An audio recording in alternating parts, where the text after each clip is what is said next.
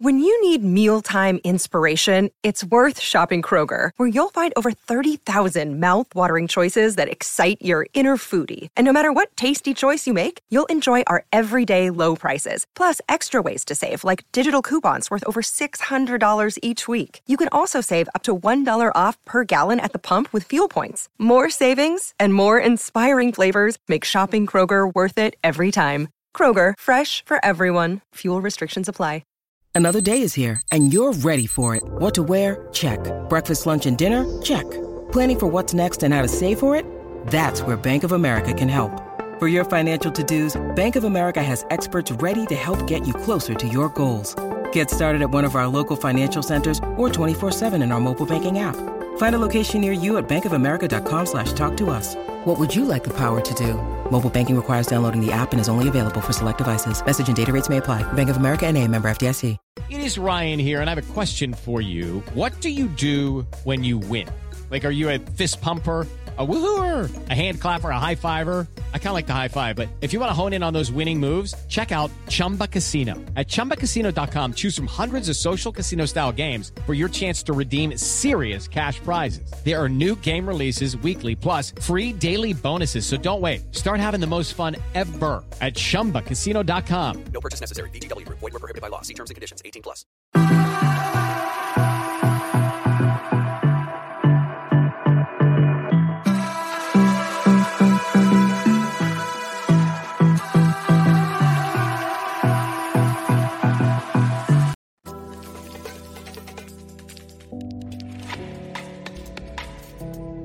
West Cork Beard Company make beard oil and beard balm for a strong, healthy, great looking beard. Handmade from all natural ingredients in Clonakilty, West Cork. Check out their YouTube channel for beard care tips and advice, or catch them online at westcorkbeardcompany.ie.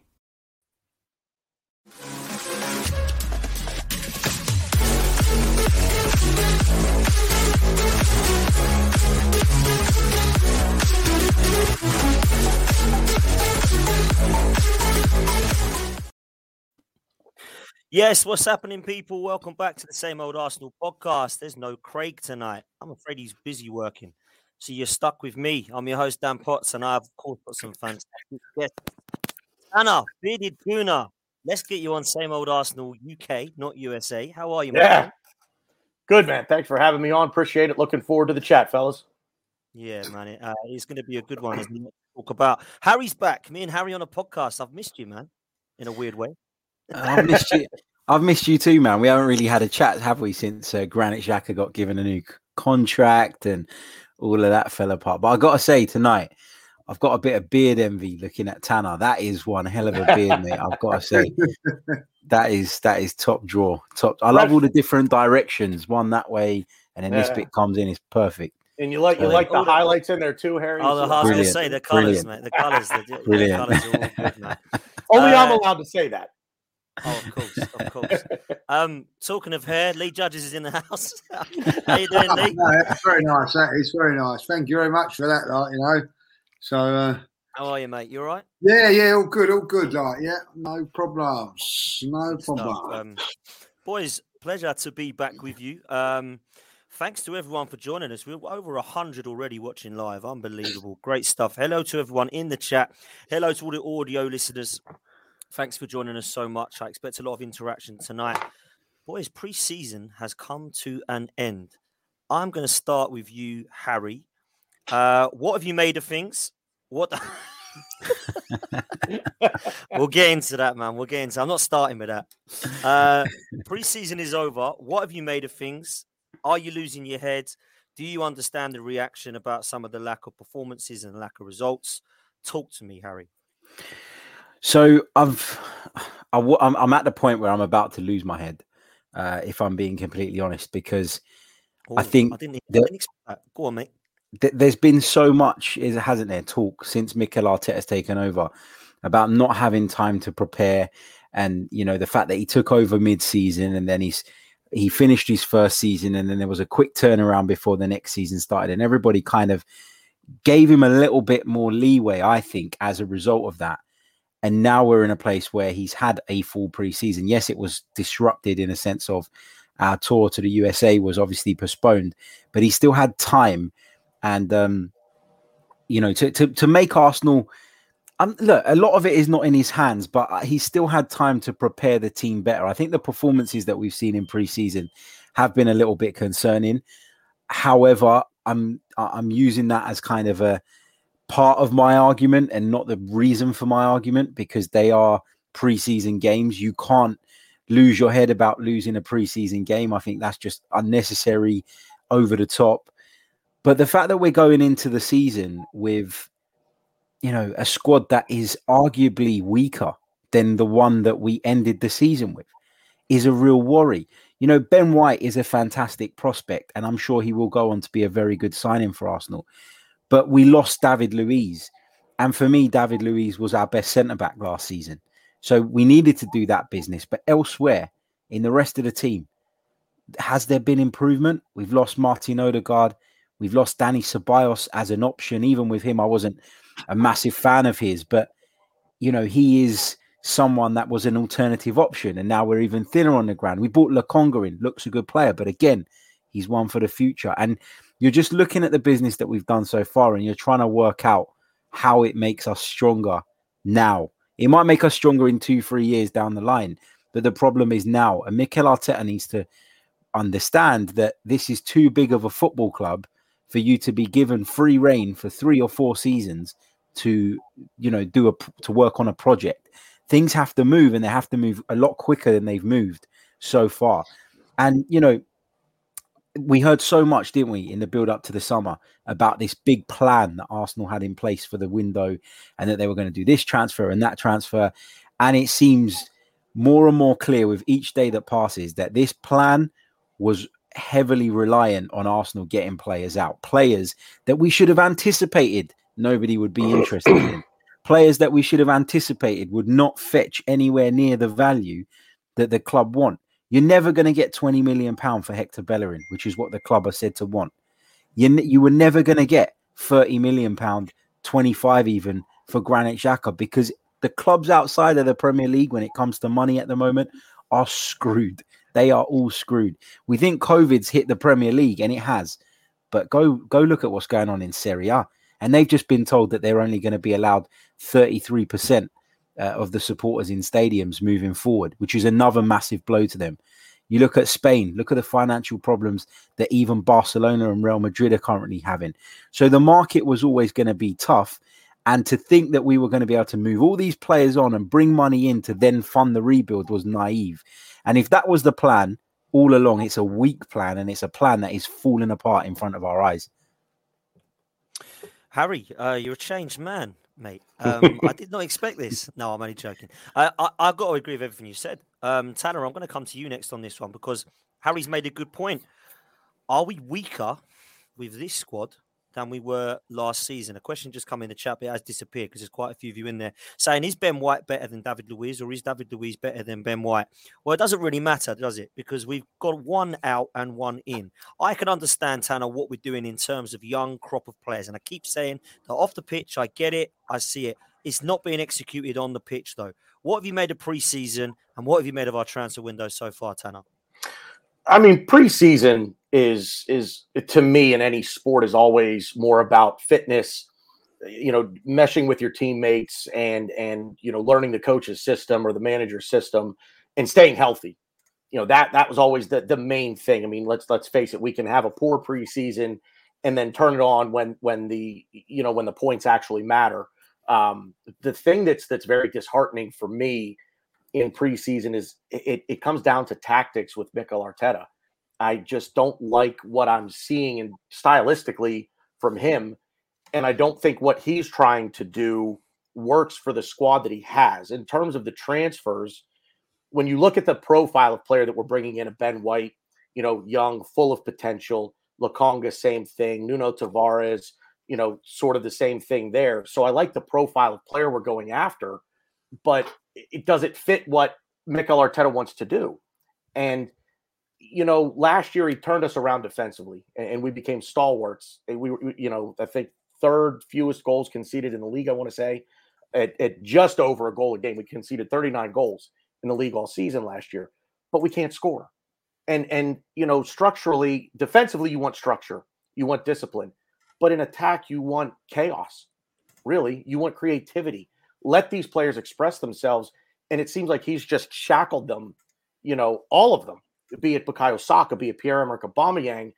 These guys just have no creativity in their game whatsoever at this point. So, you know, to answer the original question, Dan, you know, how do I feel looking looking forward to the season? Well, you can't really be disappointed when your expectations are barely above sea level.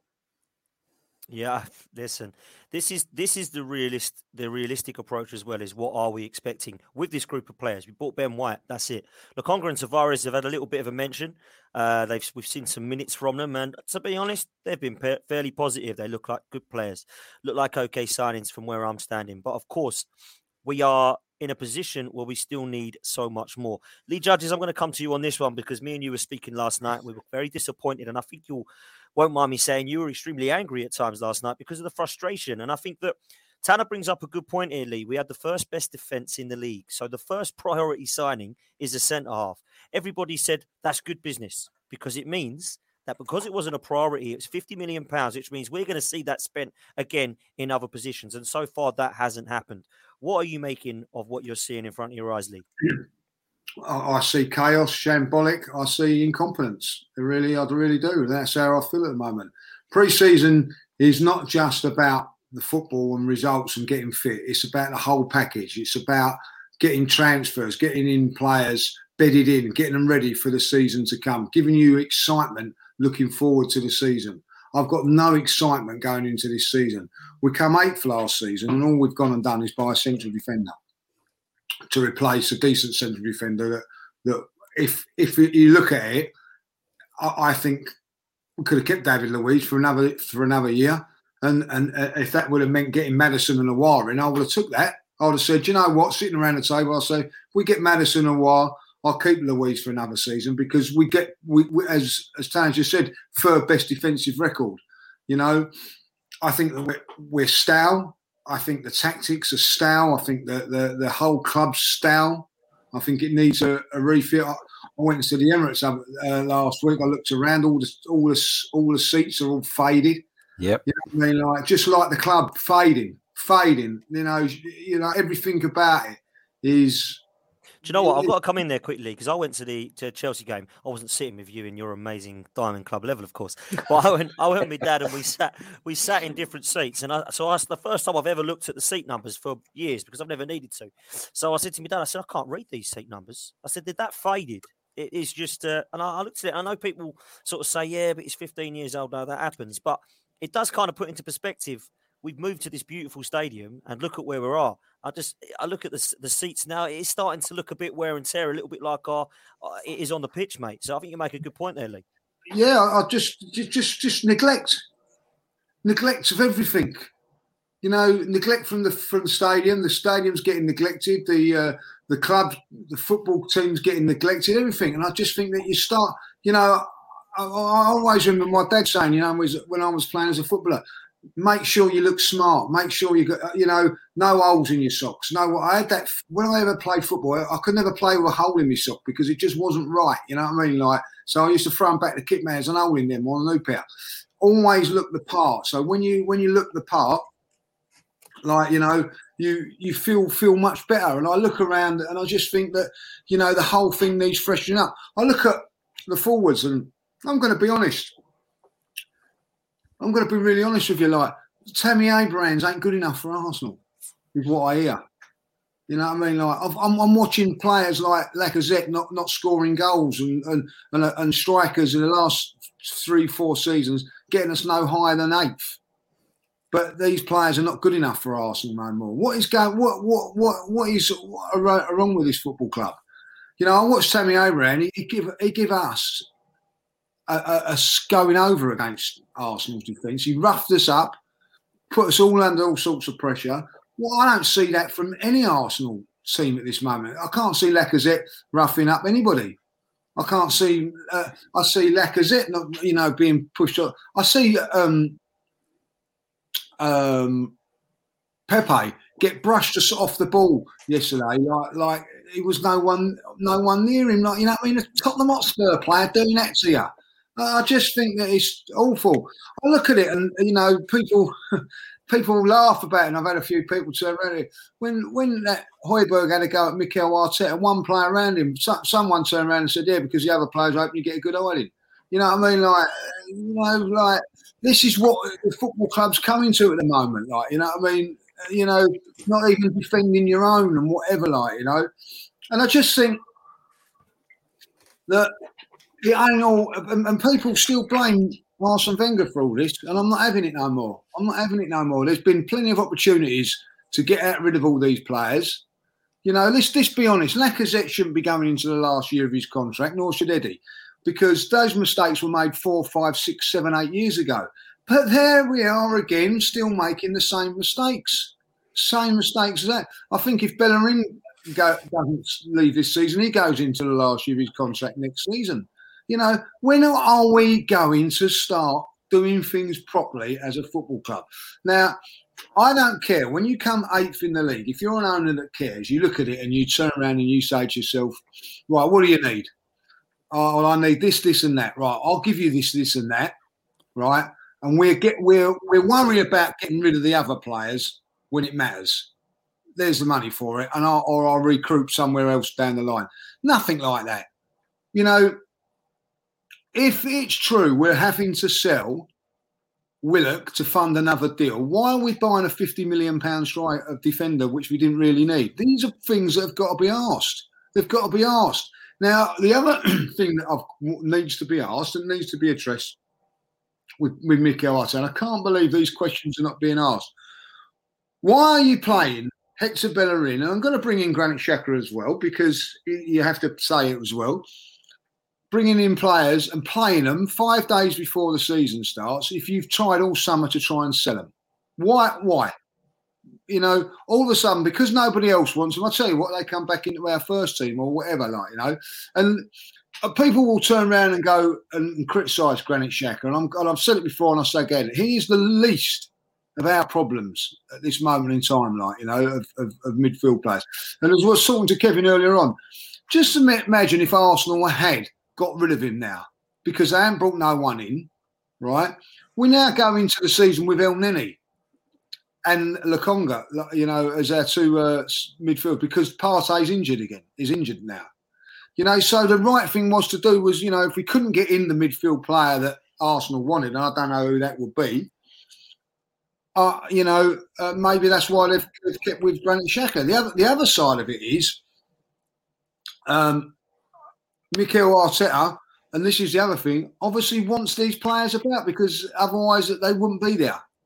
Because somebody said to me the other day, "Oh well, we've got to play him that." Well, if that's the case, what, why hasn't he played Torreira? Why hasn't he played Guendouzi? They've they've gone. You know what I mean? Like so, ultimately, he um, he must he must like these players. And then the next thing I've got to say about uh, uh, Mikel Arteta, I don't know what to believe now. Right? I say this openly, and you can make comments about it if you want. Like you know, he turned around and says, "Don't worry about it. The ball is going to back me. I haven't seen the ball back in once. Like you know, don't worry." Um, Joe Willock has got a big future at Arsenal Football Club. He's not going to be sold. He's going to be here for. He's, he's in my plans for, for whatever. Two weeks later, he's sold. Now, I know sometimes you have to keep things to yourself and all that, but don't come out and say things in.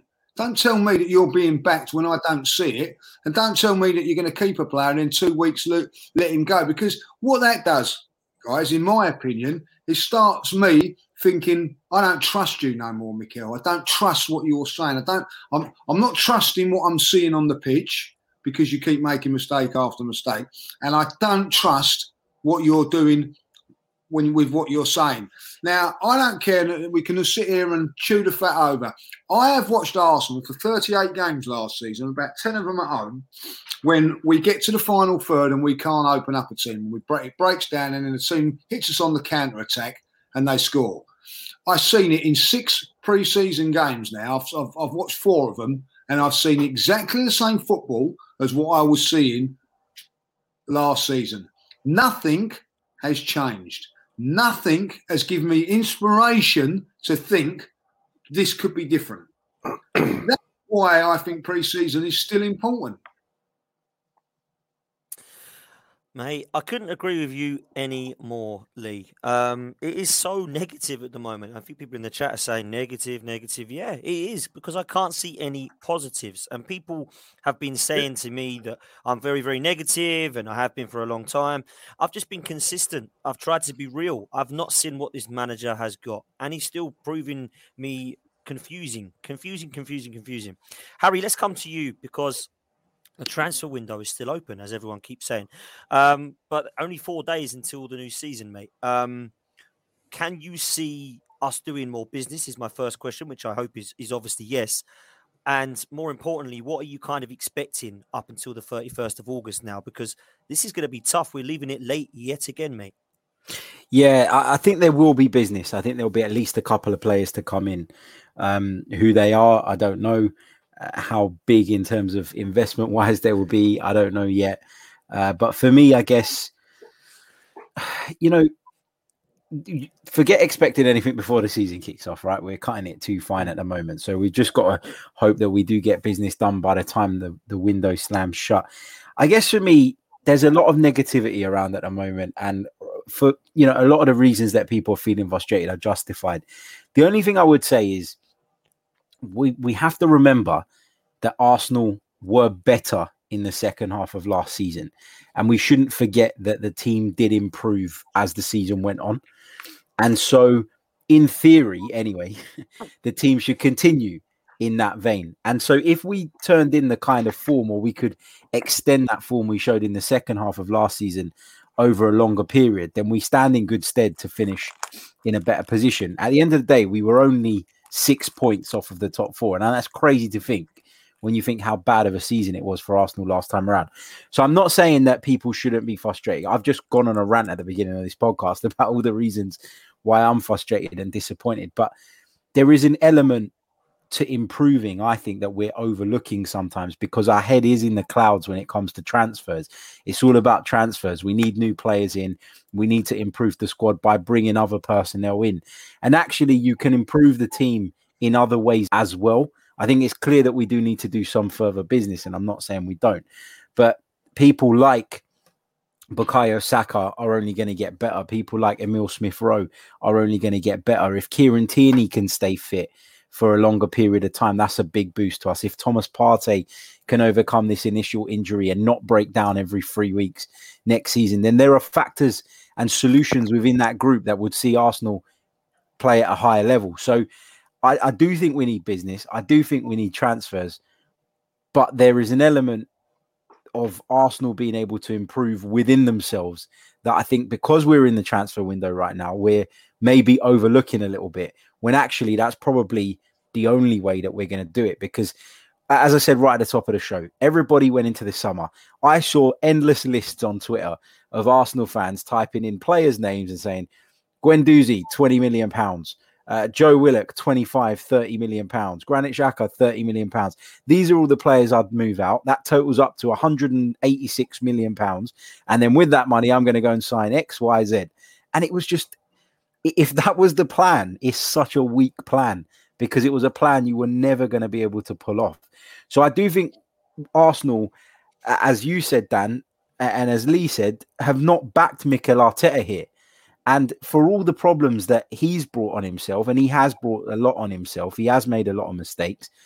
A lot of the issues that we're suffering with, the players that we can't get rid of, are from previous regimes. It's a hangover for all the bad decisions we've made in the past. And that's where, when we sit here and we have a go at the club and we, um, we complain about Arteta's tenure so far. I do think we need to be a little bit more specific in where we're putting the blame for certain issues. And I think he's made a lot of errors so far, as we've said time and time again. But a lot of the problems that we've had this summer, i.e., him not having the money to go and do the business that he wants to do, before selling people. And the fact that we are stuck with players that are on stupid contracts that nobody wants to touch with a barge pole, that's a problem from previous. And I don't really know what Mikel Arteta can do to to address that, to deal with that. It's either get really ruthless and just bin these players off, but then leave yourself thin, or or use them because you can't afford to get others. I don't, I don't really know what the solution is for him. The other way to look Really. at it, Harry, right? Hmm. And I'll tell you what, the way I look at it, right, is yeah, you the market is um, stretched. What you're saying, like yeah, but it works the other way around. Like Aouar last season was 65 million pound, now he's down to 20. So you have to look at it and go right, okay, right, we're we're we're, we're losing out. We we we'll take 15 million, 15 million for Xhaka, but we can get Aouar for for 20 million, which he was worth 55 last season. So if um, players are are going to be down on feet when you buy, you're going to you're, you're weighing it up, and I think that's how you've got to look at it. That's how I would would, would anyway. The only market that's not not going to be um, weak, in my opinion, is is our own market like in England. Like you know, so if you want to if you want to go and buy Ben White, for instance, a central defender, you're going to have to go and buy buy, buy him uh, uh, over the odds or top notch. Same with a midfield player. But I think if you scour Europe at this moment in time, when you when you look at Barcelona, Barcelona are going to be getting rid of loads of players in the next week or so. You might be able to pick up some bargains. And that's what I'm saying. The French league is on its knees at this moment in time because of what's gone on. As you just said, it, the Italian teams are, are on their knees at this moment in time. So you can go and pick and pick a few um, cherries out of the old pot, as far as I'm concerned. Um, but we don't do that. I look at it and think to yourself, right? Well, if you bought like how I see it, if you go and buy Maddison for seventy thousand, and you go, uh, sorry, seventy million, and you and you go and buy, oh all right, sixty-five million, and you go and buy a, a wire for 25, say, like 90 million pound for two players. Cut that down, 45 million each. That's how I'd look at it and go, well, that ain't a bad, that's not bad for two quality midfield players. But we don't. We go, oh, it's 70 million for this and whatever like that. And I, and I think that somewhere along the line, you're gonna you're gonna have to take a hit on certain players. You know, as you quite rightly said, Bellerin, you're going to take a hit on. But you might be able to sell Willock for uh, the going price over here, 25 million maybe Maitland-Niles for 25 million um, over here on the going rate, and then lose a few. What, what you've gained up from that, you, you might have to take a hit from from players going abroad. You know, Bellerin's never going to play in England again, is he? Like, I, I don't think there any Premier League club's going to be looking at him. You know, and I think that. You know, even with Granit Xhaka, I'll be honest with you. I think probably he looked at himself and thought to himself, "Do you know what? I'll be better off in the Italian league." But ultimately, these Italian clubs at this moment in time ain't going to be able to afford these players, Harry. Yeah, but I, I, I don't know if it's the, the transfer fees though that are the problem when we're trying to move players on. It's like take for example somebody like Se- Seya Kolasinac or Hector Bellerin, right? Those guys are you're talking about players that are earning Yeah, reportedly I- close to hundred k a week, and and you can agree to let them go for nothing, and you can say to a club, yeah, you can pay us a pound for him, and you can have him. But those players are under contract, and unless they agree to go in, they're not going to go. And and why I would agree you? with that, Nigel. at- But then you, you say know- to him, Harry, you'd be ruthless, didn't you? You say to Hector Bellerin, right? I tell you what, you, you don't want to go. Fair enough. Then they don't start playing him. Yeah, yeah. That's my is the point. problem. This is the problem, but- You say if you don't want to, you, you know, get you, you'll be, you know, not in the squad. Um, we'll pay you, you know, come training, but you ain't going to be playing at any part of these these, these games. That- it's that- that's, a, that's a that's a great point for me. And, and before I bring Tanner in, I'll, I'll come to you on this, Harry, because I, I, want to ask you this. I've seen Chelsea and Spurs now, and I've seen players in the squad that we were told were not the part of the future. We all thought Willian was going like to America, whatever it be. We all thought Kolasinac was going. We all thought Bellerin was going. We thought Xhaka was going. Now he's staying. It's quite disappointing for someone like me who doesn't rate those players to still see them on the bench, and all I get told is we can't get rid of them. Well, don't put them on the bench then. Just let them, let them just, just Yeah, be a but part. if- Let's bring through some of the the- some of the academy or something because we know what these players can do. Nothing. So I'd rather give Balogun a go than Eddie Nketiah. I'd rather give Nelson a go than Willian. I'd rather give um, Charlie Patino a go than Elneny. Do you know what I mean? I'd rather see some of these these these great young lads in the games against Millwall and Watford and all that instead of these players that we're all dead and just want gone. Someone But just put in the chat, which is a great thing. We've done it with Ozil. Yeah, but look what happened there. We had him for half a season doing nothing, and we were forking out a shitload of money. Mustafi, another one, half a season doing nothing. Sokratis, another one, half a season Can we doing not? nothing. Can we? Do you think we can afford to mutually terminate their contracts, Aaron? Just say see you later. Can but not then we, we don't even have we don't have money to bring in players, which is Arsenal will give you all this bullshit that they've got money and all summer we've been hearing they've got 200 plus million to spend. It's all bullshit because if they had that money, they would have gone and done their business before worrying about moving some of these players out, like Lee Totally said. agree. But they haven't. They haven't. And the whole problem this summer, reading between the lines, is that we have based our entire recruitment strategy over this summer on the fact that we are going to be able to sell a load of players and we can't sell them. And and now we're stuck. That's Arsenal don't want to wait till the end of August to do their business. Mikel Arteta is a he's a really sort of strict coach. He doesn't want to be messing about in the transfer market once the season's kicked off, but he's got no choice because of the situation. And this is why I say I don't think that Mikel Arteta has done everything right. I think he's made a lot of mistakes, but the blame has to be put on the club, not him, because he as a person, I'm sure would love to have 200 million to go and do his business. I'm not for a second doubting that. It's where is the blame? And the blame needs to be put on these guys up the top. And the, the fact is, players like Xhaka, I'll tell you exactly what happened with Granit Xhaka. Arsenal said, yeah, you know what? If we can get 20 million for this guy, then we can go and get Houssem Aouar or whoever else it may be to come in and fill that position straight away. And we're going to take a bit of a hit, but we'll do it because we, in our eyes, we're upgrading it. What did they do? They went and scoured the transfer market. They looked around. They found players like Ruben Neves, who is he an upgrade on Granit Xhaka? Maybe a slight upgrade, but none of us would sit here and say Ruben Neves is going to transform our midfield. But that's going to cost you 35 million pounds. And for Granit Xhaka, Roma are offering 12 million plus three. So it's it's it's another 20 million you got to throw on top to get a player Well, you Harry, don't we- even know is going to be better. But that's that's Harry, the we both- point. That's why they've gone back to on, this. on this podcast and on your podcast and any podcast me and you've been on, and we said together, what's the number one priority? And it was a partner for Thomas Partey. But according to Arteta, it's a centre half. Is it though, or is it like, Uh, is it it looks that that way. that's what he's he's ended up being able to get? The thing is, we did need a centre half. You can't let David Luiz go I agree. and not bring one in. We needed one, but I think they thought that they were going to bring more money in, and they thought they'd be able to go out and get a number of players to come in and fill in and, and be better and upgrade. And what they've actually done is looked at the market and gone, actually, based on what we're going to get in for this guy and what it's going to cost us to upgrade on him, actually makes more sense for us to just sign him up on a contract. And it's horrible because I don't think that's the way to go. I think as much as I defend Granit Xhaka, I think his Arsenal career had come to that point where there just needed to be a mutual break between the club and him. But he's here now, and and I'm not that bothered because I think he, there are more important areas. But if we don't address those, then God help him. Hundred percent. I'm going to bring this super chat in, Tanner. Let's give you this one. Uh, Jack Ramsey says, "Can teams like Palace, who've had great windows, catch Arsenal, who have stalled completely after Ben White?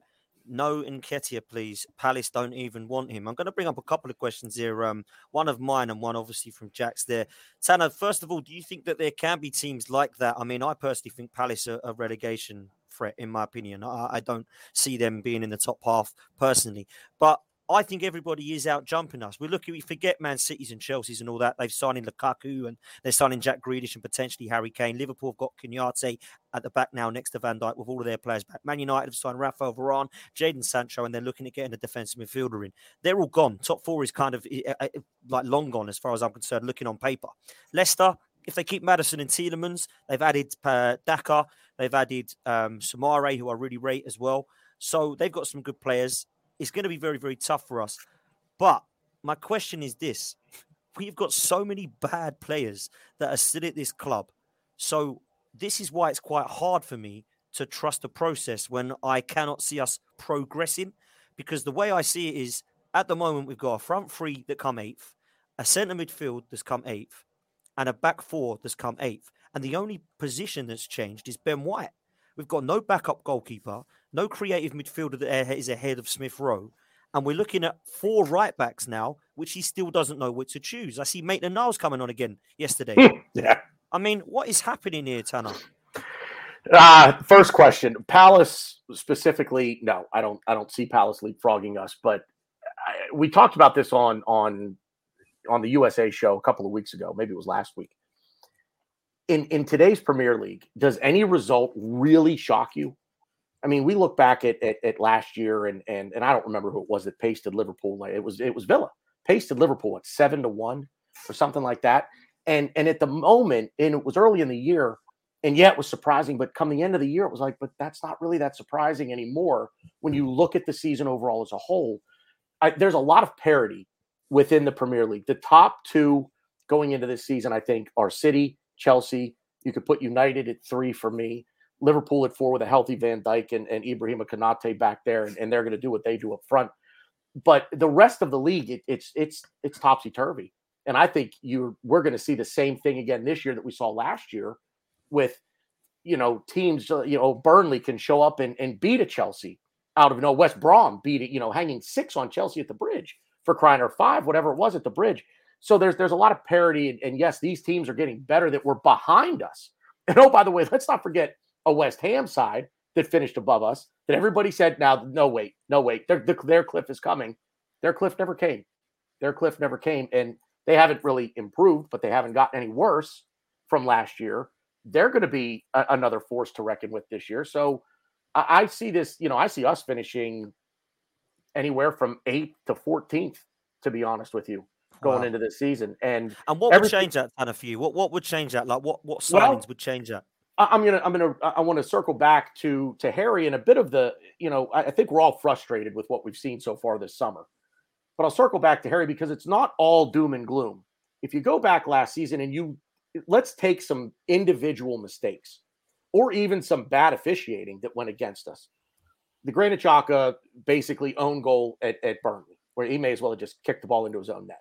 Take that out of the equation and give us three points there. Now we're three points off the top four. Uh, the David Luiz penalty that that was not at Wolves. Take that off the board, and now all of a sudden we're level on top four with points. So we are not that far off from last season if we can eliminate some individual mistakes. Hopefully, the the the Bukayo Sakas, the Emile Smith Rowes, the Pepes are should get better, should continue to progress.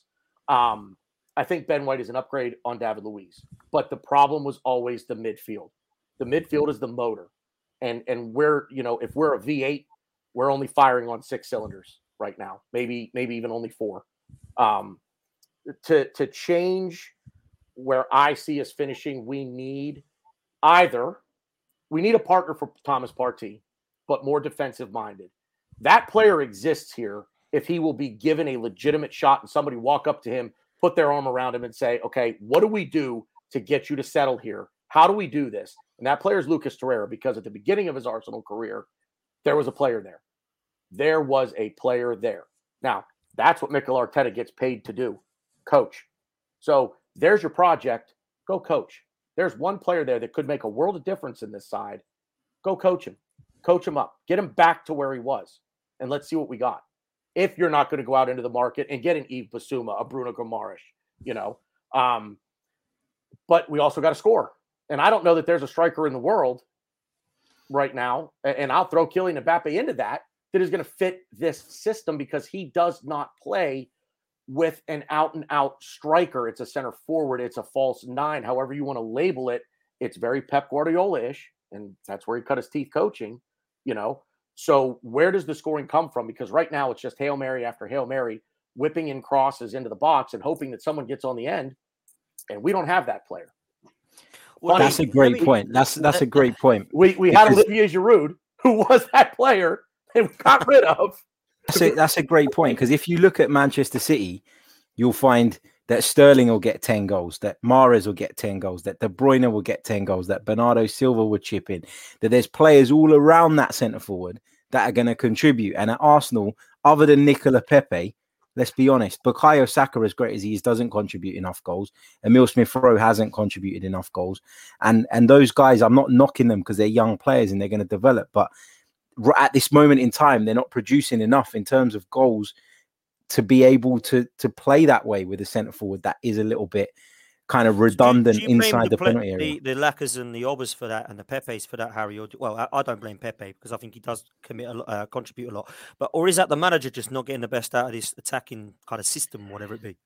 Yeah, he's he, maybe he's not getting the best out of the attacking system. I think that's. I think there needs to be like Tanner mentioned it earlier. The, the shackles need to be taken off. There needs to be a bit more freedom. It's a little bit too rigid for me in the final third at the moment, and um, I want to see Pepe be able to drift inside and get close to the centre forward without having to get back into shape too quickly. But that only happens if you have the right structure behind them you know, for all his his critics, I think Ole Gunnar Solskjaer is a good example of a manager that's actually got that quite right.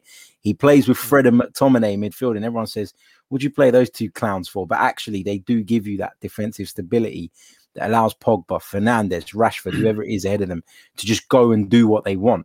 That's what you need. You need spontaneous movement. You need you need that in the final third. It's a big problem for us. I, I keep saying everybody brings up Aubameyang and how he's fallen off a cliff. He's, you know, he's he's Mesut Ozil 2.0. He signed the contract now. He doesn't want to play. I don't believe that at all.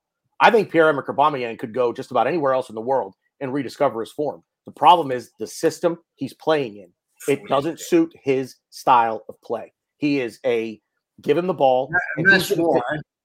Sorry, that's, and that's why I think they're going to they're trying to get Tammy Abrahams. That's why I think they're trying to do that. If you have a look at all of our strikers, they're all the same. None of them can hit a ball right? And the ball gets whizzed across there. And I think you need that option. And I, I, I whether it's Tammy Abraham or somebody else, we need someone that's going to get their head on, on the end of these crosses. Now, Harry just brought up about Manchester City, like you know, they've got six, seven players there to get ten goals. It's still not stopping them go out and get Harry Kane, though, is it? They still want Harry Kane. They're not thinking to themselves, you know what, we've got Big club, seven, Big club. seven players from here. No, we're going to get Harry Kane. So deep down, they as, as as well as those, those players are doing, he wants a centre forward that's going to bang in 20, 30 goals a season, like like every decent coach would want. You know what I mean? So, you know, and you might think this is silly, but you, you bring in uh, Kylian Mbappe, like he's, he's going to be in the same boat as all of our other strikers because he's not the style of play it doesn't suit him.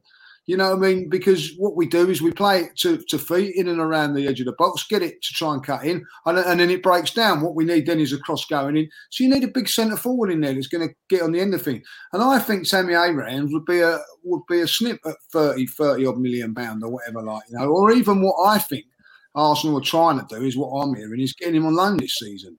You know what I mean? Like with a with an option to buy the next season that would be a good deal for me. Get rid of uh, Eddie, get rid of um, uh, Lacazette, and, and then you've you know free it up like. And the other one for me is get get um, Balogun out on loan to see what he can actually do. You know what I mean? Like, and and and I, I think to say someone like to, to to Balogun or something like that, you could use him as a bargaining tool. Like, go go to Brighton and we'll take Bissouma or go go somewhere where we can, you know, get get somebody. I know it ain't like Leicester ain't the ideal one because they've got strikers, but you know somewhere we we can get some get Nelson out on loan so they can get some proper football under their belts. So when they come back to Arsenal, they're they're they're hungry and ready. Look at look at Willock. He went off to Newcastle. It benefited him. You know what I mean? Like, not, not let's forget about whether it's benefited Arsenal. It probably has done with the 25 million, but it's benefited him as an individual footballer as well. So if it was me, I'd be banging on Mikel's door. I don't want to be. There ain't no European football next season. There's no Europa League games. There's no give me games next season. We've got 38 mm. league games and, and, and some cup games. So I think that that is what we need to do, like you know, and and the the system at this moment in time, right, doesn't work for any of our forwards. It's not just the Aubameyang. You know, what I mean, mm. I look at Pepe, like, you know what I mean? Like, you know, I think Pepe's got some of the most, some of the stuff that he done yesterday. I love him. I, I, really like amazing, him. Amazing talent, amazing ability, but there's not really much end product to it.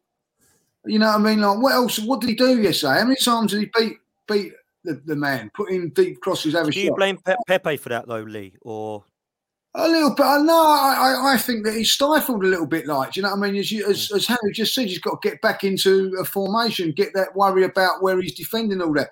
If you've got, uh, I, you know, let, us look at it with Liverpool. Everybody goes on about Liverpool. Liverpool's front three don't have to worry about defending. Like, what, what basically, you go and do what you have to do, right? And the rest of the uh, other seven players like you know, plus the goalkeeper. We'll defend and do. We'll keep it all that. But when you get in there, express yourself. You know what I mean? Like let yourself. Well, there isn't that. There's no freedom in it. And you can criticise Arsene Wenger as much as you like, about certain things. He used to let his forwards off the leash. You know what I mean? Like there weren't no Well, we can no all agree on that. Yep. no Yep. worrying about uh, defending it. Probably too much, if I'll be honest. He, you know, instead of letting three uh, uh, roam around doing it, probably let five. But ultimately, uh, it was good football, wasn't it? Like, you know what I mean? I'm sitting there yesterday. You know what I mean? I, c- if if I if I could do knitting, I'd have knitted three jumpers. You know what I mean? Like, it's, really like, you know what I mean? Like, it, it, it just isn't. Um, it isn't. It, there's nothing really there to entertain is it? Like, you know, you could see what was going to go on. Lee, I'll bring Lee, I'll bring this in. Uh, it's actually for Tanner, actually. So Tanner, I will give it give it to you because I want to touch on this player because he has, um, we believe, on the verge of leaving anyway. Says Tanner, my question is: If it's a false nine that Arteta wants to play, didn't we sell the most suited player for a false nine uh, to Newcastle in Joe Willock? I, I, I personally feel like it's good business, and Tanner, I'll come to you on this one because I, I don't think he's ever going to be worth twenty five million pounds uh, playing for Arsenal again. Because I think if he does come back to Arsenal, he's going to sit on the bench. He's not going to play Eder Smith Rowe, Saka. He's not going to play as a number eight next to Partey. He's going to be a bit part player. He won't be 25 million. We've seen it already with Ain- Ainsley Maitland Niles, where he should have gone to Wolves last summer for 15 million. Ended up going on loan to West Brom, and now no one wants him. So I don't want that to happen again. What's your thoughts on Joe Willock going to Newcastle, Tanner? Uh, this is this is sometimes in the world of, of professional sports a deal comes together that is perfect for every party involved. This is one of those deals. It's a great deal for arsenal. And to your point dan 25 million for arsenal? He's not 20 he's not 25 million to arsenal. He's 25 million to newcastle. Yeah, that's yeah. that's where he got that's where he created that value was as a Newcastle player. And and so we see how that's working out. It works out for Arsenal because we get 25 million for a player that was never going to up his value to that much playing for us. So we get 25 million. We get a homegrown player off the books. We can add a homegrown player now if if that if that scenario should arise. Um, it's a good deal for Newcastle. Look, they wanted him. He did well up there. He fit in well up there. That's a good deal for Newcastle as well. And it's good for Joe Willock because he's going to get the first team playing time in a system where he's comfortable. He's confident because he scored goals up there, you know, let alone the seven and seven. But let's remember eight of his nine Premier League goals that he scored in his career, he scored up at Newcastle. So Mm. again, he was never going to create that value for himself playing in an Arsenal shirt. Um, it- it's a good deal all the way around. I'm I'm I'm very happy about it. I think if not to kind of jump ship on on Willock, I'll circle back. But we hear a little bit of Brighton wanting Eddie Nketiah for 20 million. That's another good deal. That's a good deal for all parties involved. I think he you're Mm. you're probably not going to get more than that for him. He's going to get the playing time, and it works out for us well. And it, you know it gives Brighton a scorer that they desperately need. Um, but Joe Willock is a false nine. No, I, I don't see that either. Um, you know, Joe Willock would always play for me. Would play in in that you know that number ten sort of playmaker slash goal scorer role uh, that he was playing for for Steve Bruce up in Newcastle. Mm. If if there's a player on this team that is ideally suited to play that that false nine, I, it, it and I and you might disagree, but to me, it's Alex Lacazette. He's the guy that that fits that role ideally in terms of players that are in the side right now. He's the guy you need you need doing that because the role of that player, from what I can see in Arteta's system, is holding up play and letting players around him, the wingers, run into space, the fullbacks overlap down the wings and and create space that way. Um, he does need to get closer to goal though, because his goal scoring acumen comes from back to goal, receive the ball, turn, quick fire, balls in the back of the net before the goalkeeper even has a chance to wind his watch. So Mm. respectfully No, it's- disagree with the commenter. I, I I wouldn't say that Willock was ideal for that role. That's that's not where I would see him. I, I I know I totally agree. I listen. I don't want to see a false nine again under this manager. I saw enough no. of that. Jesus. There's But only I, one I, I, false. say that again, Lee. There's only one good thing that's false. Yeah, you're not wrong, mate. You're not wrong. I, I, I personally, safe it is. I, I, I personally see Joe Willock more as an attacking eight. Um, I don't really think that as a number ten. I don't like number tens in football anyway. But if you are going to play him there, when we did play him there, I just didn't really see him getting into the box. I see him more as an attacking eight, arriving in the box late. Um, and being more of a maybe maybe like an Aaron Ramsey. I was just going to say it's, it's Aaron So- Ramsey all over again. Yeah, like an Aaron Ramsey type player for me. But I hope he does well over at Newcastle because you know I like Joe Willock, you know, as a lad, and, I, and it's a good move for him. I just don't see him doing well at Arsenal. Um, let's move on from Joe Willock. I'll tell you what, I'm going to come to you, Harry, on this one because I've got a question. I've got a question for you all actually, but I'll start with you, Harry. How many of this current crop of players has this manager improved in 18 months? Do, would you say, in your opinion, if he was to go through the players? How many of them has he improved? He's improved all of the defenders in in terms of their shape that they hold and the way that they defend as a unit. They've still got individual errors in them, clearly, as we saw last season. And I don't think that you can coach that out of people necessarily. I think you can reduce it by putting in place a system and a shape that means that when those errors occur, you're not as you're not punished as easily. And I think that that's what Mikel did. Um, I think that our defensive record speaks for itself, and for all the negativity that follows uh, Mikel Arteta, you can't deny that that's one area that he has done a decent job in. Problem is to be a good manager, you need to find the balance across the whole team. So he's obviously got work to do. I'm not going to credit him with like bringing Bukayo Saka through because we know he was in and around the team prior to that, but the player hasn't regressed under him. You know, you could say Emile Smith Rowe is someone that's benefited from Arteta giving him that opportunity, and he's taken that opportunity. And he's, for me, at the moment, he's my favorite Arsenal player because I, I love everything about him. I love that style that? of Sorry, player. Smith Rowe. Smith Rowe, yeah, I'm a massive Sorry, I fan didn't- of his. I like the way he receives the ball on the turn and drives at teams. I think that's so important for a player in that position. Um, so for me, look, th- I think a lot of people have made this big thing, haven't they? Like Arteta's not getting enough out of the current group, and I and I think overall I agree.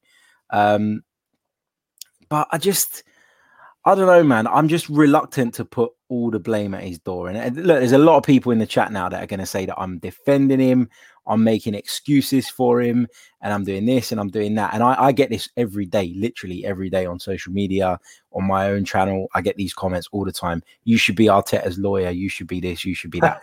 But I would never and, and listen, like that, mate. I would never if he ever like that. needs, if he ever needs legal representation, I'd happily oblige. But the point is, the point here is that we it, it circles back to what we've been talking about all night.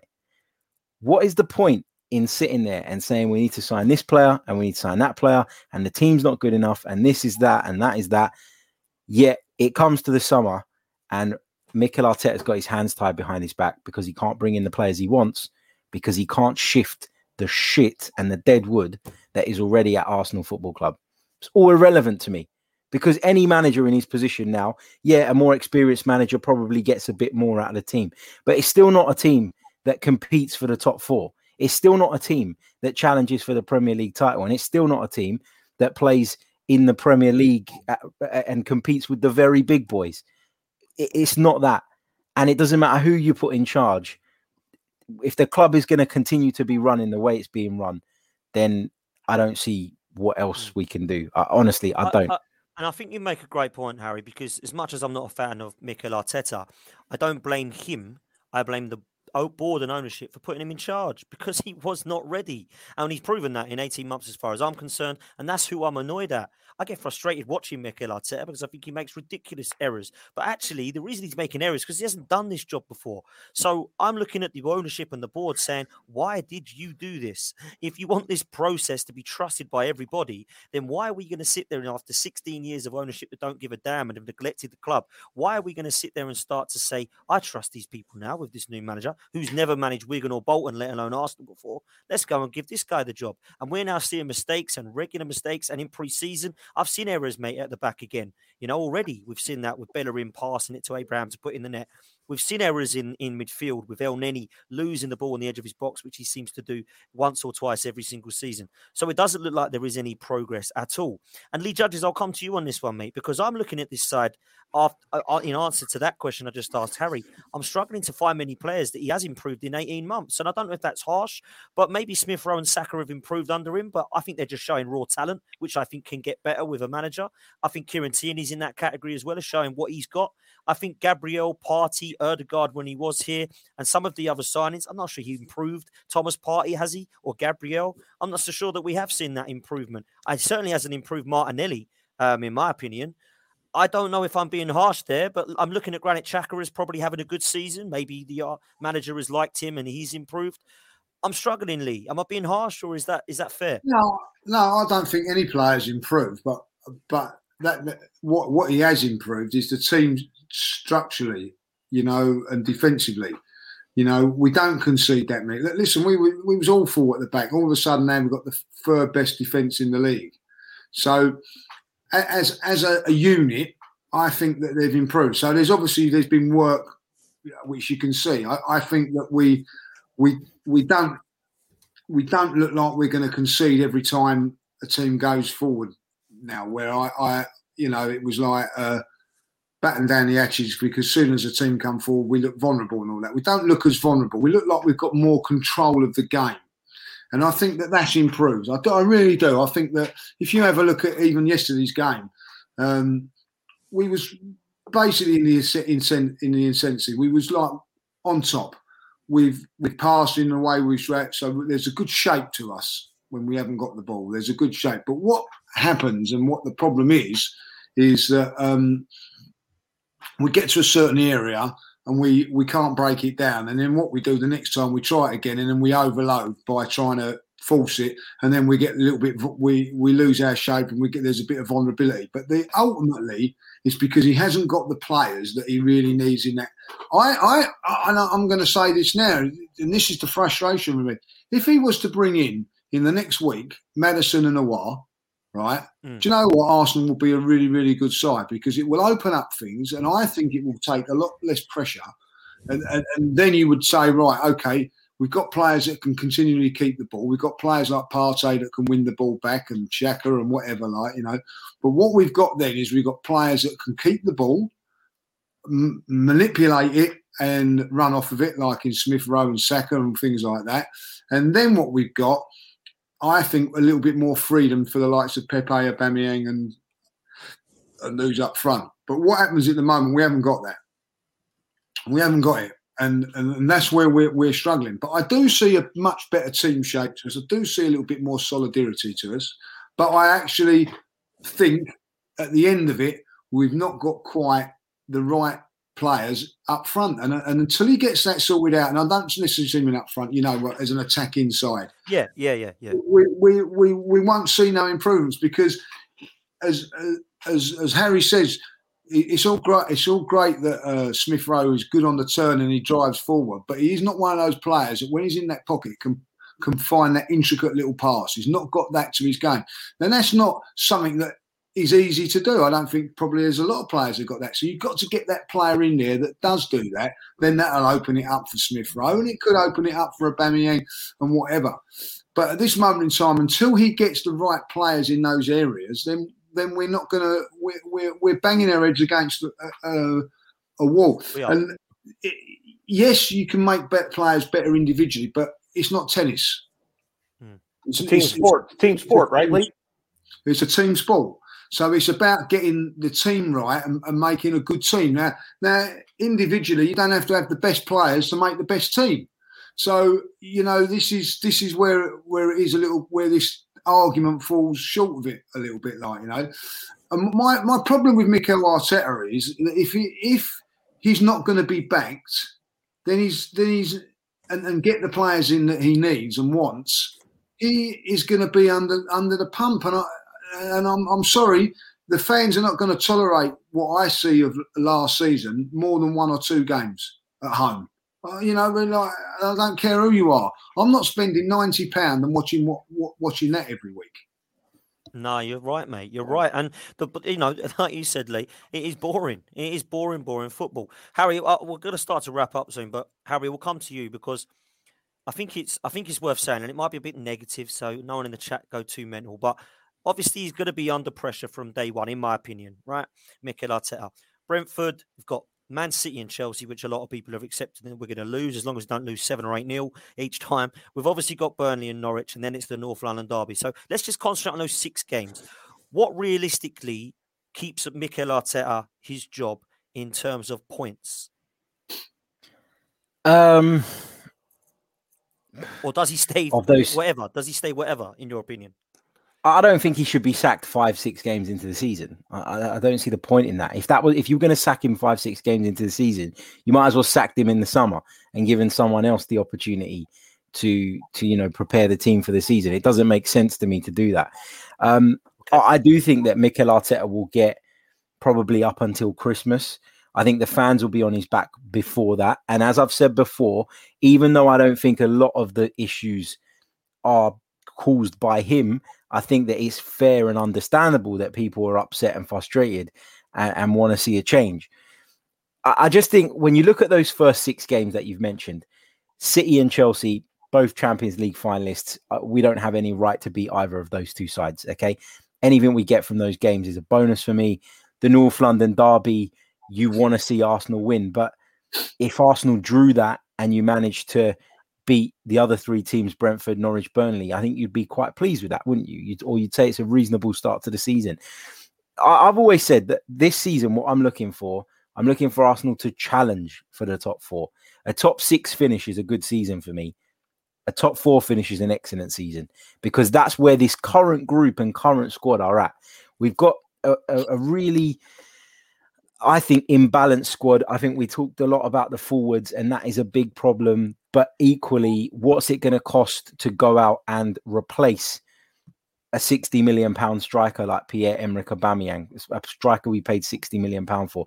What's it going to cost to go and get rid of Alexander Lacazette and replace him? And the fact that all of these players are still at the club, that is the biggest telltale sign that this club have got no money to spend because Lacazette is going into the final year of his contract, not because Arsenal want to be in that situation again with a player running down his contract, because Arsenal can't afford to go and bring in a striker that they feel is good enough to justify moving Lacazette on. That's the I I I, find it baffling how no one can see that.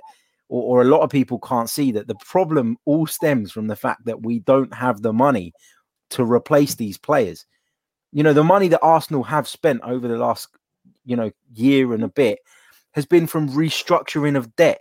It's been the Kroenkes taking on debt that arsenal had as a football club bringing it into their under their own company and then basically charging less interest to the football club than what they were paying previously to make funds available. You got players on stupid wages and you've got a squad that needs improving and we can't do it at the moment. And that's why if you're frustrated, if you're angry, and you're an Arsenal fan going to the games and you're, you're you're getting on to people, get on to those people sitting upstairs because they're the problem here. And it doesn't matter if you put Carlo Ancelotti in charge, if you put Pep Guardiola in charge at the moment, you come in, you got a bang average squad and you can't improve it. Where are you going to go? There's a ceiling and, and you can only go so far. You know, it is for me, it's it's a much deeper problem than Mikel Arteta. He's part of it at the moment because I don't think he's done a good enough job overall as a manager. But ultimately, with that those players, you can't polish a turd, can you? What are you going to do with them? And there are so many of them that are just. Listen, you're right. There are so many that are terrible. I but guarantee- come back to I it. Fifty million pound for Ben White is not the priority, in my opinion. So Yeah. I know you're saying we've got no money. We've spent fifty million pound on a centre back. We've got no money. Why be buying a Yeah, centre off for that much money? Take a gamble on Saliba. Saliba. Saliba there. If you But had he can't- he that, can't- why, why put all it out for, for Ben White? Look, don't get me, wrong, I like Ben White, but we had Saliba. Yeah, I do. I like him. I think he's a good signing. We had Yeah, but Saliba. It's Fifty a- million pound on that player. That's a lot. of Okay, money, so Harry, i- you know if you're mean? the manager, if you're the manager and you come into a club, let's let's take the Saliba situation as an example because this is one that a lot of people get upset about. Why did we let Saliba go? Well, if you're the manager and you come into the club and you don't rate the guy, then are you supposed to just keep him because somebody previously This had is, a, their ma- this is a manager that continues Because- to keep playing Bellerin.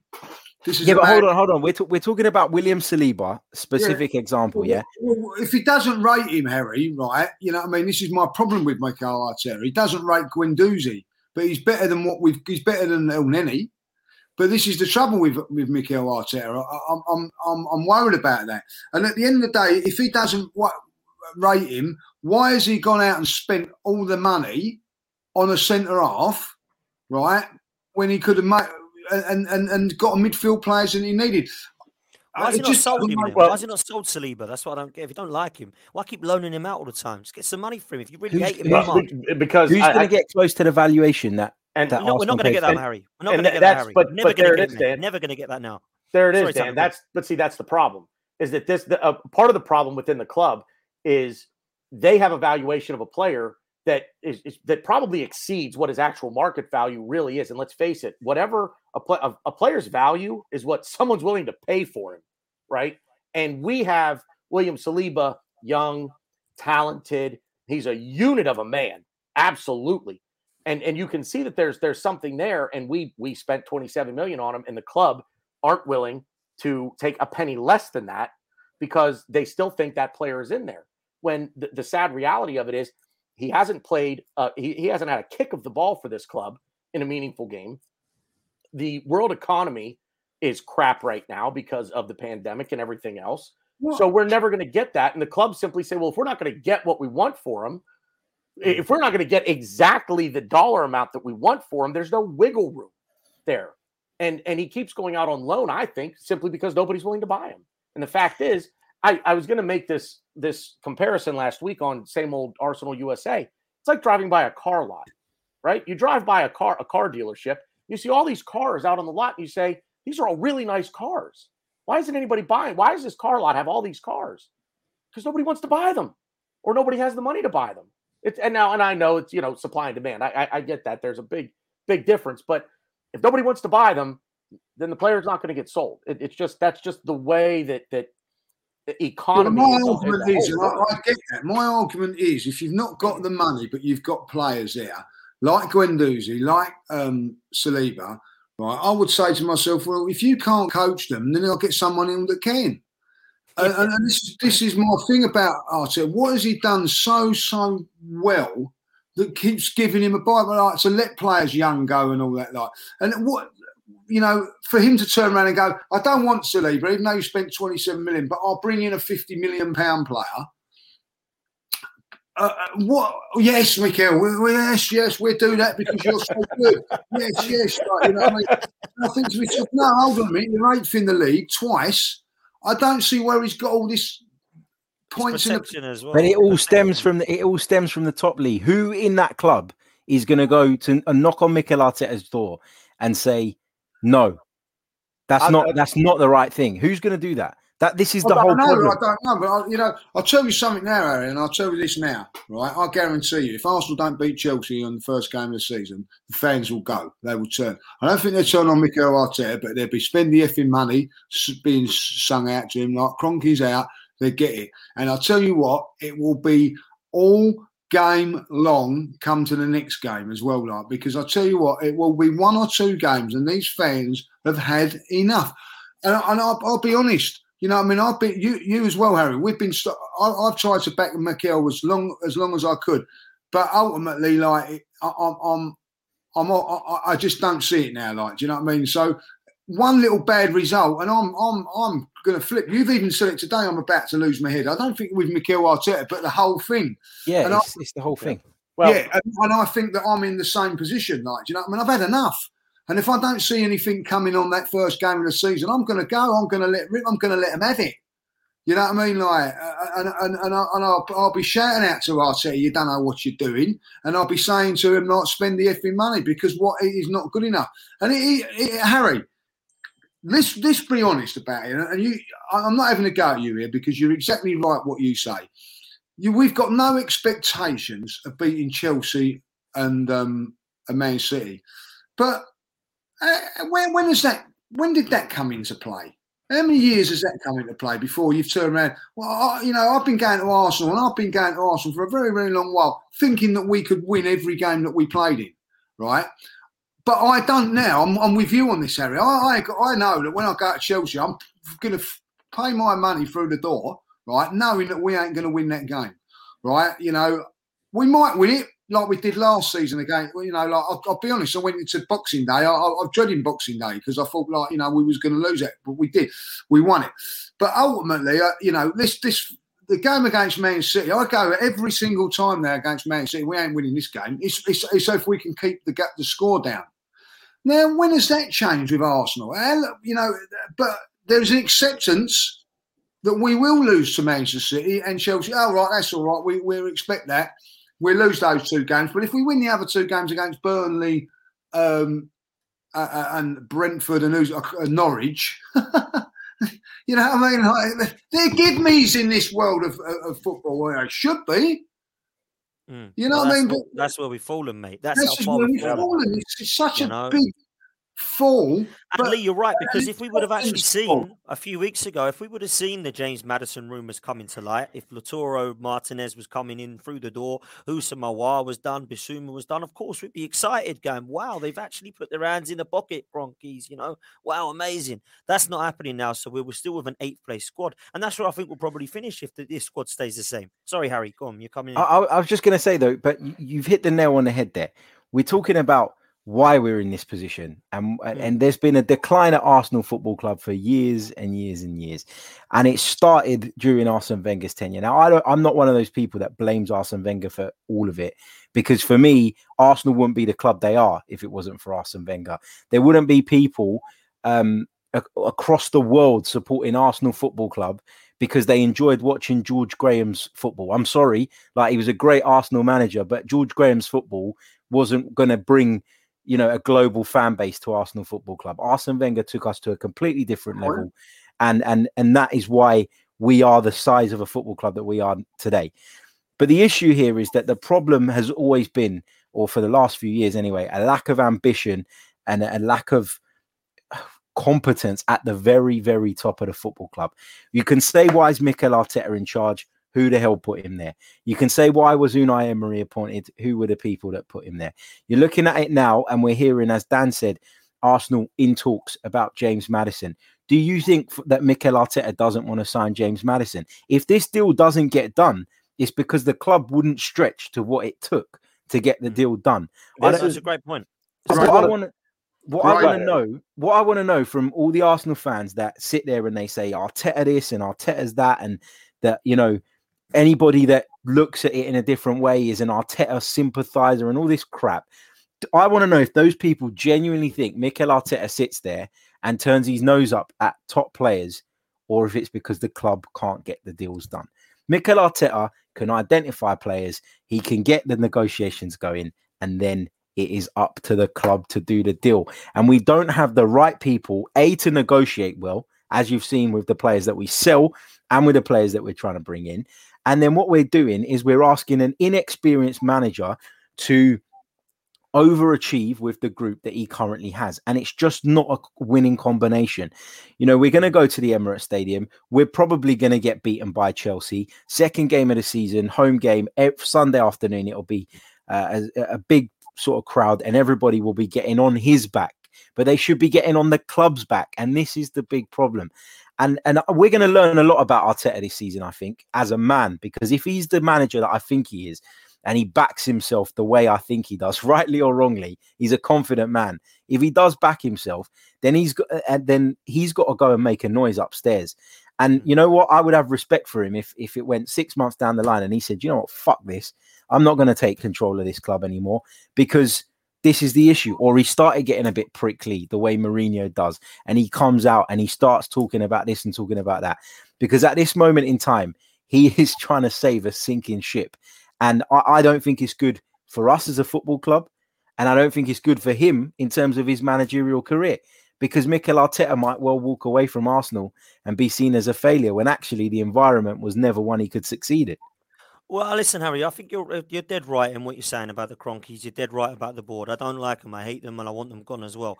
I think Mikel Arteta has his faults 100%, but I don't put all the blame on Mikel Arteta. I do think that he's not right, the right guy for the job. We're going to start to come to wra- wrapping up now. Tanner, I'm, I'm going to start with you and end with Lee. Um, we have got a Premier League season in only a few days' time, mate, and um, it's not looking very positive as an Arsenal fan base. What are you expecting to happen? And the same question to you as I asked Harry earlier. does Mikel Arteta deserve more than a, a handful of games, or is like it, it just pressure on from day one? Are you are you with me or Harry? Uh, the pressure's on from day one. Um, but I, six games is too that that's that's too short a, fuse, I think, to to make a a final decision. And the question that that also has to to be asked in that situation is who replaces him.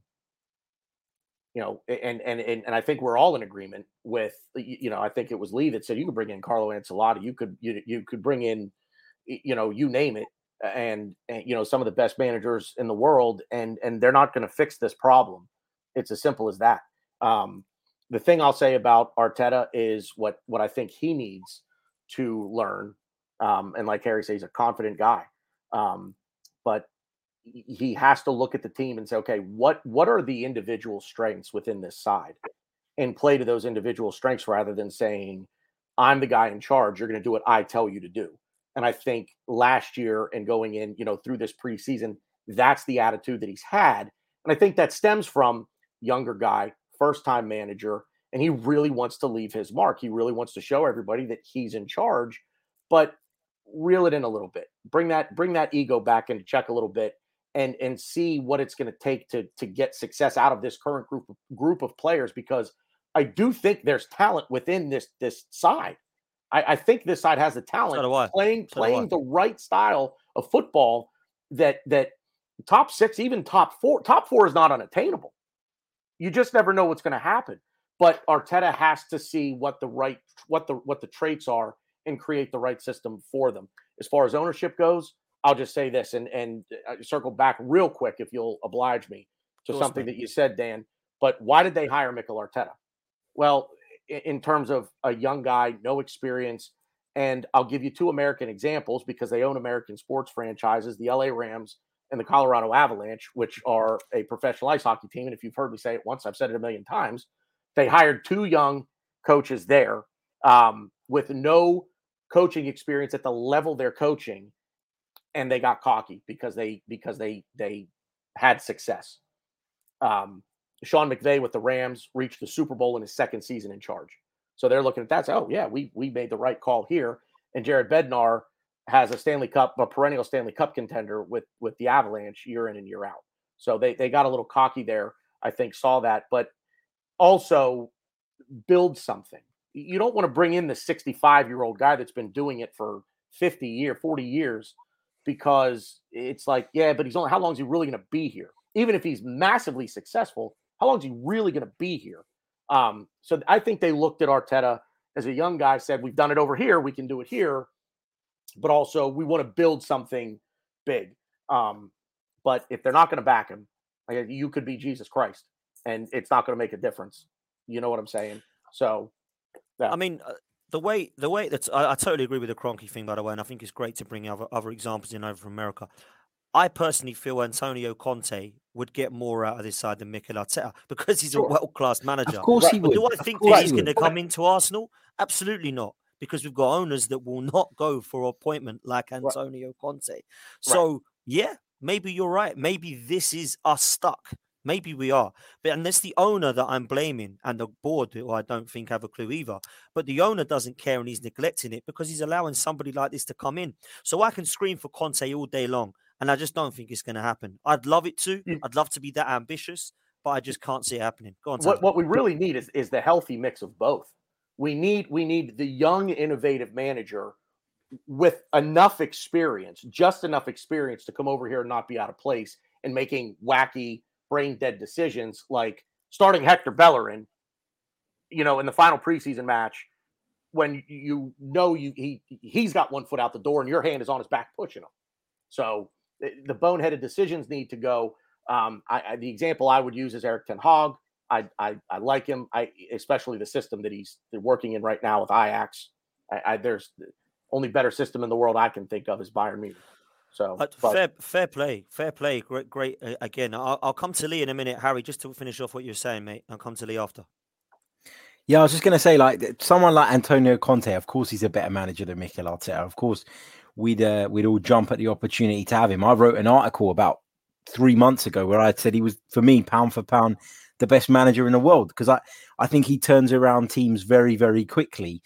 But I do think that building something is the right approach because I think it's the only way that Arsenal are going to get back to the to the top. You can't expect Arsenal because of the nature of our owners to do what Man City do, to do what Chelsea do, and spend ridiculous amounts of money. Therefore, you have to build and you have to have a system that produces players and that nurtures players, and at times will sell players to keep the club competitive financially. That's going to happen. And the best example of a club that do that so brilliantly, and someone's just brought him up in the chat, is Atalanta and Gasperini. Atalanta are probably the best team to watch in Italy and have been for the last three years. They don't have anywhere near the sort of money that Juve, that Milan, that Roma, that Inter have. They're not anywhere near them in terms of budget. They're all sort of much bigger clubs and they're competing because they've given Gasperini time to build a style of play. And what Gasperini does is he looks around, they've got a really good scouting system, and he plucks out players from unfancied clubs that you've never heard of, brings them into his team, utilizes them for two, three seasons, and then sells them on for big money. Look at them now selling players to Tottenham for, for big money. This is the way that these clubs that don't have the sugar daddy owners stay near the top and compete. And Arsenal have to do that. And that is a long game. It's not a, a, thing that happens overnight. That's why they've gone for a Mikel Arteta because a Carlo Ancelotti, for me, I would have picked him, but I think Carlo Ancelotti should have come in when Wenger left. But what happened was we brought in uh, Unai Emery, that was, in my opinion, the wrong appointment. That didn't go too well. It was a shambles by the time he left. And then we're in the same position. We're in a worse position when Arteta comes in because of how badly it went at the end of Emery's tenure. So you've actually taken two steps back instead of stabilizing the ship and then working on that rebuild. We sunk deeper, and now, you know, we've gone. Eh, eh, we're in a place where we need this rebuild. Anyone sensible can see it. That it's going to take time. Anyone sensible can see that we can't compete financially with City, with United, with Chelsea yet nobody's got the patience to give it a bit of time and see how it goes. So, what is it that people want?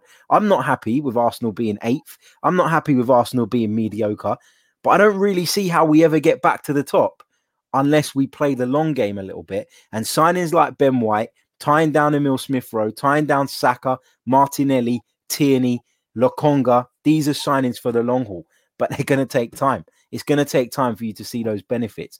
And sacking Mikel Arteta tomorrow means that you start all over again. The judges are going to let you have the last word, mate. Um, ownership, manager, start to the season. Talk to me. Yeah, well, you know, I, I do think that um, um, it's it depends on. I, I think it's a massive game on on, on Friday. I, I, really do. I think if he loses this, it means we'll be bottom by the time we go into the transfer window because we'd have lost all three games. So I think it's a, a, a, a real, real massive game for him on, on, Friday. I really do. I think it's a it's a game changing situation game. You know, pre-season's out of the window. You can lose every game in pre-season. Who cares? You know, it's about what happens on Friday, and you know he needs he needs a performance. He needs a win. Um, otherwise, I think that you know I, I see major problems ahead for him, and and the, the the owners as well. Every single game, I expect and I do expect this. I expect everybody in that stadium to be saying exactly what they think of Stan Kroenke and his son. Every single game, if things are not going well. As soon as things start going wrong, I expect that. I think it will be them at first, and I think that Mikel won't get get it. I think he'll dodge a bullet for the first few weeks of the season, the first few games.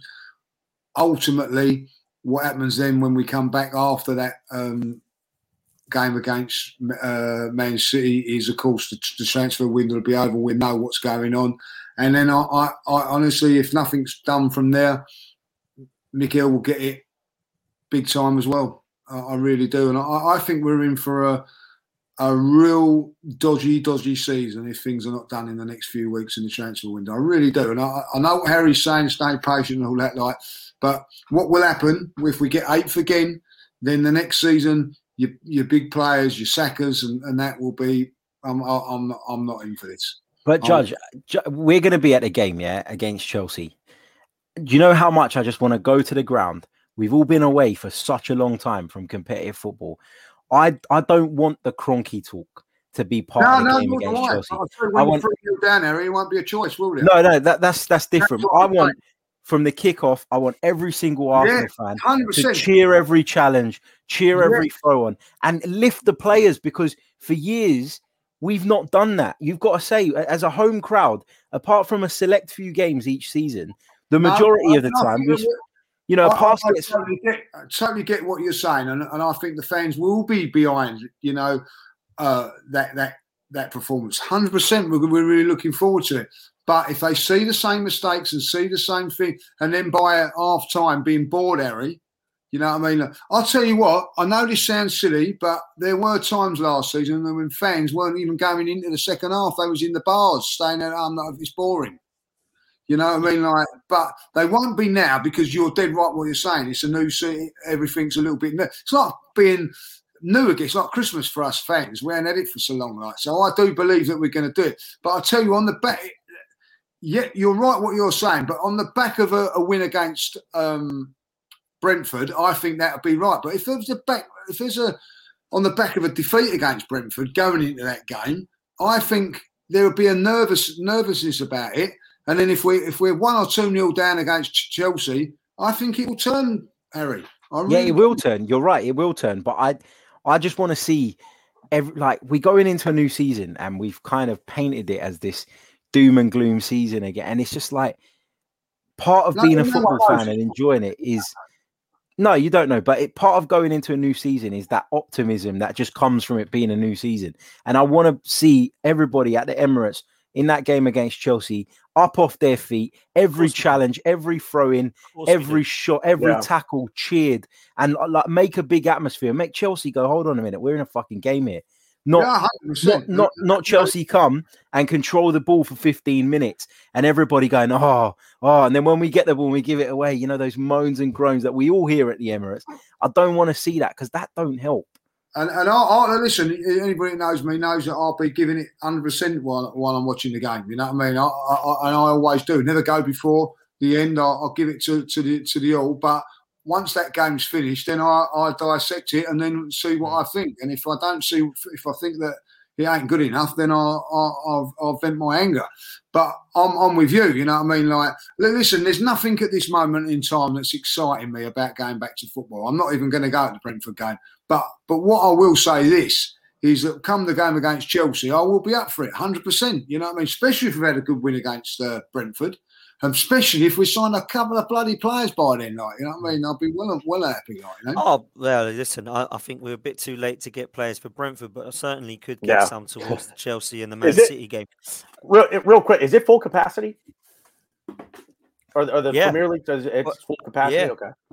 Yeah, it's Good. looking that way, mate. It's looking that way. So the crowd will be there. We're going to wrap this up, guys. Um, Tanner, mate, been a pleasure, my man. Um, No, Loved it. We're going to go over. I'm jumping on your channel in a minute. What are we up to, mate? Uh, it is uh, BG Media. Search uh, Bearded Gooner Media on YouTube. Uh, the show's called Beards and Cannons. Uh, I've got Dan jumping on. Uh, my buddy Ryan, Ars Bros Ryan, is coming on. Uh, I was going to ask Lee to be on it, but Beards and Cannons, and well, you know. So, um, Yeah, I was gonna Yeah. say, do, you- do you want a proper beard, Tanner? Because Dan's Dan's not Yeah, really mine's- cutting mine's- it. yeah, mine's yeah. I was, I was trying to get shaved now. Stan to come on, but he's got the he's got the same problem that that, that Lee has apparently. But uh, uh, so we're gonna do that. Uh, Glenn in New Glenn from New York. Uh, everybody loves Glenn and his his angry, ranting, and raving nature. Uh, so that'll be in about uh, 15, 20 minutes, give or take. Um, and hey, drop a subscription over on the channel, please, and thank you. We're nearing a thousand. Would be great to get there before Brentford. Thank you very much for having me on, guys. I really appreciate it. Uh, good footy talk. good to see you, Tanner. And make sure you come and support the channel and the content that Tanner puts out.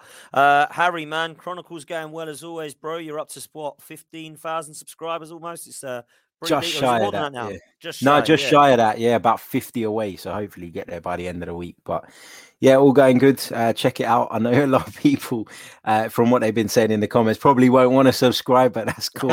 uh, each to their own. but yeah, no, thank you for the plug and great to be back because I was away last week. So good to chat to you all. Harry, we're hot Yeah. on your heels, man. I'll be there before you know it. Yeah, man, you know, it. good to see. Good to see you, man. It's good to see you. And uh, listen, your opinions I don't always agree with, but you always articulate them well and back them up, Harry. And that's what podcast's is all about, as far as I'm concerned. Uh, Lee Judges, man, always a pleasure.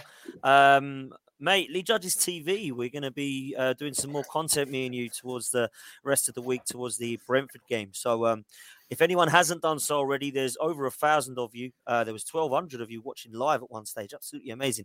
Please come and support us all uh, on our podcast channels. If you haven't done so already, please hit a like on this video, subscribe to the channel, and follow us all on social media. We'll be providing content throughout the week, and hopefully, we can start to be more, a bit more positive towards the start of the season. But Lee, always a pleasure, man, and uh, cheers for coming on. You're on mute, mate, but don't worry.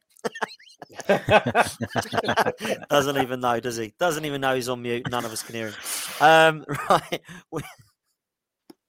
Great chat. Great chat. there he is. there he is. There he is. Uh, guys, always a pleasure. Thanks you so much in the chat. Uh, but we will see you next uh, week. I think Albert might be doing something on Thursday night um, with myself and Graham, if we can all make it, to do a, a bit of a preview for the Brentford game. Um, so that will be advertised. But until then, we'll see you next time, guys.